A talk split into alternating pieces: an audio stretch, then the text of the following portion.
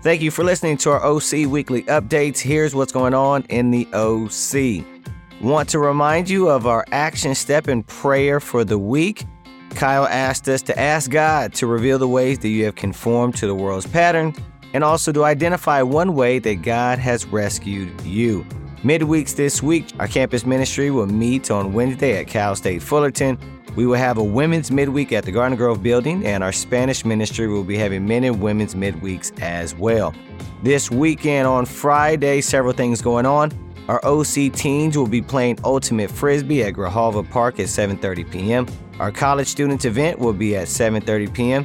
and a pizza night for our professionals ministry at 7:30 p.m. at the Brewster's home. And on Saturday, you can check out and support our local OC basketball team as they have another game for our church basketball league. On Sunday, our worship service, we will be meeting at 10 a.m. at the Garden Grove building and we'll be streaming live on Facebook.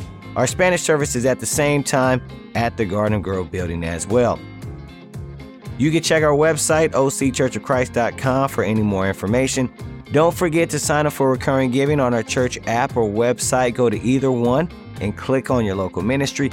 Please consider doing this today as it will enable the church to save tons of money on fees and allow the church to do more good work in our ministries and communities.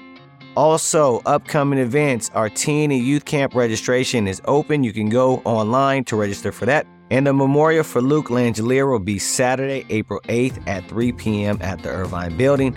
Also, want to remind you to start inviting friends and neighbors, as many as you can, to our Easter celebration services coming up in just a couple of weeks. That's what's going on in the North OC. Have a good week.